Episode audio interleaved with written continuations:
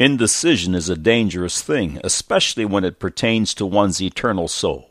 Straddling the fence just won't work. In God's house there are no halfway positions. In Revelation chapter 3 verses 15 and 16, I know thy works, that thou art neither cold nor hot. I would thou wert cold or hot. So then, because thou art lukewarm and neither cold nor hot, I will spew thee out of my mouth. The man of God Joshua understood the danger of indecision and wrote in Joshua chapter 24 verse 15, And if it seem evil unto you to serve the Lord, choose you this day whom ye will serve, whether the gods which your fathers served that were on the other side of the flood, or of the gods of the Amorites in whose land ye dwell. But as for me and my house, we will serve the Lord. The great prophet Elijah speaks it well in 1 Kings chapter 18 verse 21. And Elijah came unto all the people and said, How long halt ye between two opinions?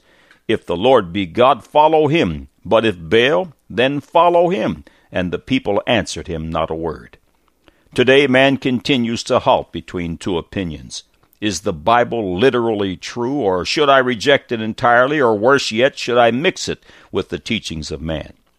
In the matter of evolution, much of confessing Christianity has endorsed it. Yes, they believe that we evolved from that supposed primordial soup that popped up out of nothing, and they attempt to sanitize their unbelief by claiming that God started the process rolling. God said in Exodus chapter 20, verse 11, For in six days the Lord made heaven and earth, the sea, and all that in them is, and rested the seventh day. Wherefore the Lord blessed the Sabbath day and hallowed it. Man said it was a process of evolution that took billions of years.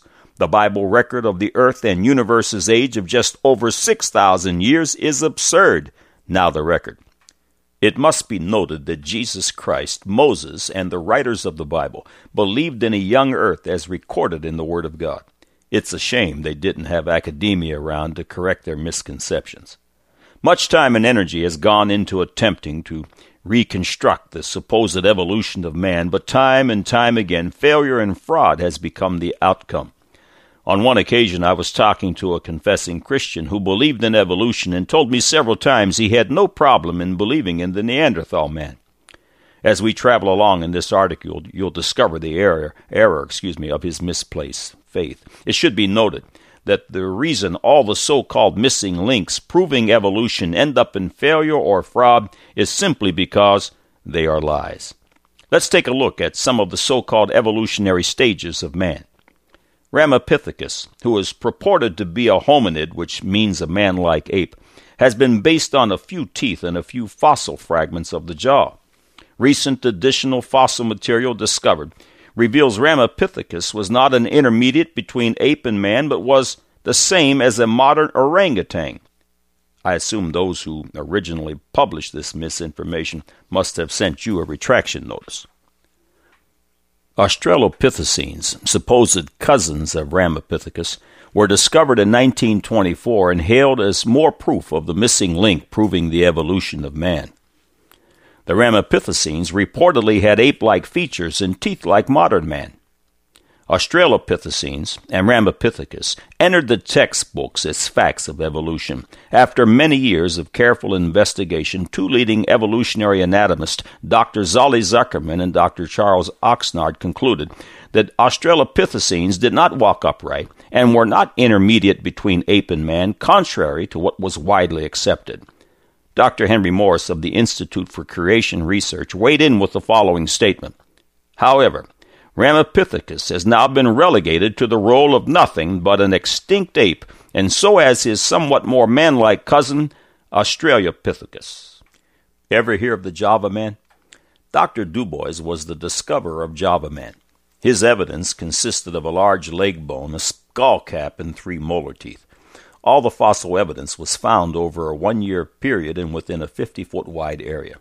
For 30 years, Dr. Dubois had concealed the fact that at the same level he had found human skulls, which simply mean the Java man was not an intermediate link between the ape and man. Just before his death, Dr. Dubois, who had convinced most of the skeptics of Java man's credentials, changed his position and decided that Java man was probably a giant gibbon and not man like at all. Now for the Neanderthal man. Dr. Duane Gish, a well known biochemist, author, and famous debater, had the following comment concerning Neanderthal man. It was claimed that he lived as long as about a 100,000 years ago to as recently as about 25,000 years ago. But all anthropologists now believe that he was just as human as you and I. End of quote. Dr. H. Morris and Dr. H. Morris III, in their book Many Infallible Proofs, have this enlightening section on the Neanderthal man. The most famous of all the supposed ape men was Neanderthal man, who was believed by the contemporaries of Charles Darwin to be a brutish, half stooped, ape like evolutionary ancestor of Homo sapiens. It is now quite evident, however, even to the evolutionist, that Neanderthal, as well as the still more advanced Cro Magnon man, was human in every sense of the word, completely Homo sapiens. Even such thoroughgoing evolutionist as Dobzhansky has commented on this.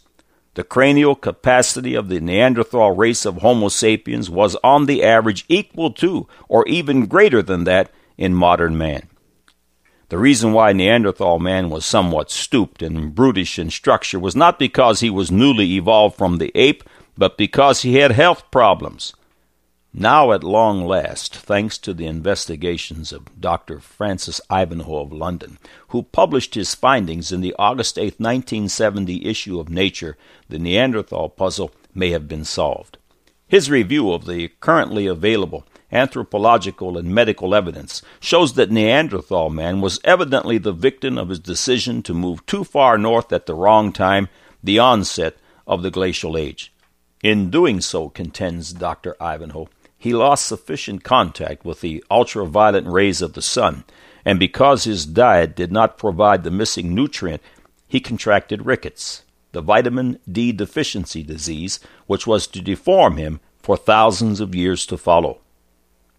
The headline of S. Bunney's article in the New Scientist was Neanderthals weren't so dumb after all. She said, Paleontologists in Israel have discovered a fossil bone which shows that Neanderthals may have been just as capable of speech as modern humans. Another article in New Scientist was titled Living Human Fossils in Outer Mongolia. One of the paragraphs in the article reads Is Neanderthal man alive and living in Outer Mongolia? Myra Shackley, tentatively proposed this question in 1980 in her semi popular book Neanderthal Man. Probably to the surprise of many archaeologists, she repeats it in the latest issue of the much respected archaeology journal Antiquity. The sightings of wild men with the physical appearance of Neanderthals, together with the tool finds, represent to Myra Shackley an impressive body of material which is difficult to disregard. Cro Magnon man, according to evolutionists, is the last evolutionary step to man. But the fact of the matter is that he simply is man. Dr. Gish said if he were walking down the street in a business suit, nobody would recognize anything out of place.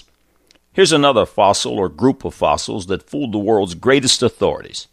In 1912, a man by the name of Dawson found a piece of a jaw, two molar teeth, and a piece of a skull.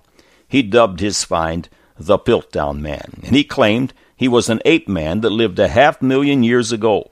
It wasn't until 1953 that Dawson and his finds were proven frauds. The teeth had been filed down and the bones had been artificially colored.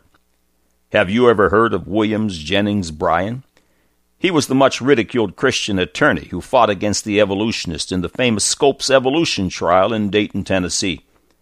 Academia laughed and scoffed at Bryan's ignorance because he protested the scanty evidence of their proffered proof that evolution had finally found the missing link.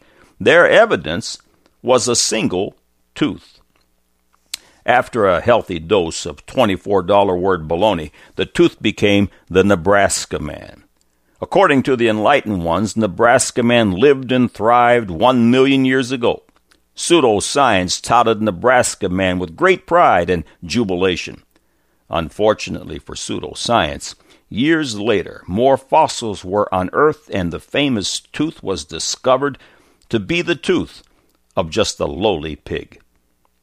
Lucy, who was touted as one of the oldest hominids known, is officially called Australopithecus afarensis, According to a 1983 article in Science News, a researcher by the name of Zihlman of UC Santa Cruz, who was then a supporter of Lucy, compared Lucy to a pygmy chimpanzee. She reported that they are almost identical in body size, in structure, and in brain size.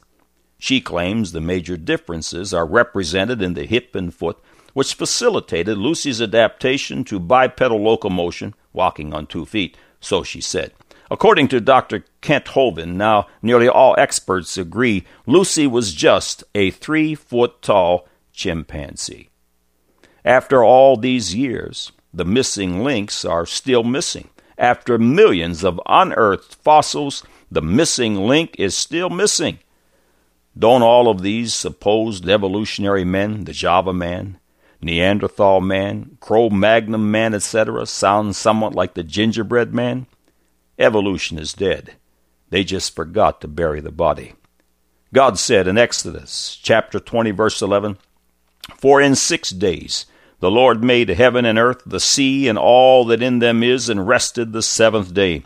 Wherefore the Lord blessed the Sabbath day and hallowed it. Man said, it was a process of evolution that took billions of years. The Bible record of the earth and universe's age of just over 6,000 years is absurd. Now you have the record.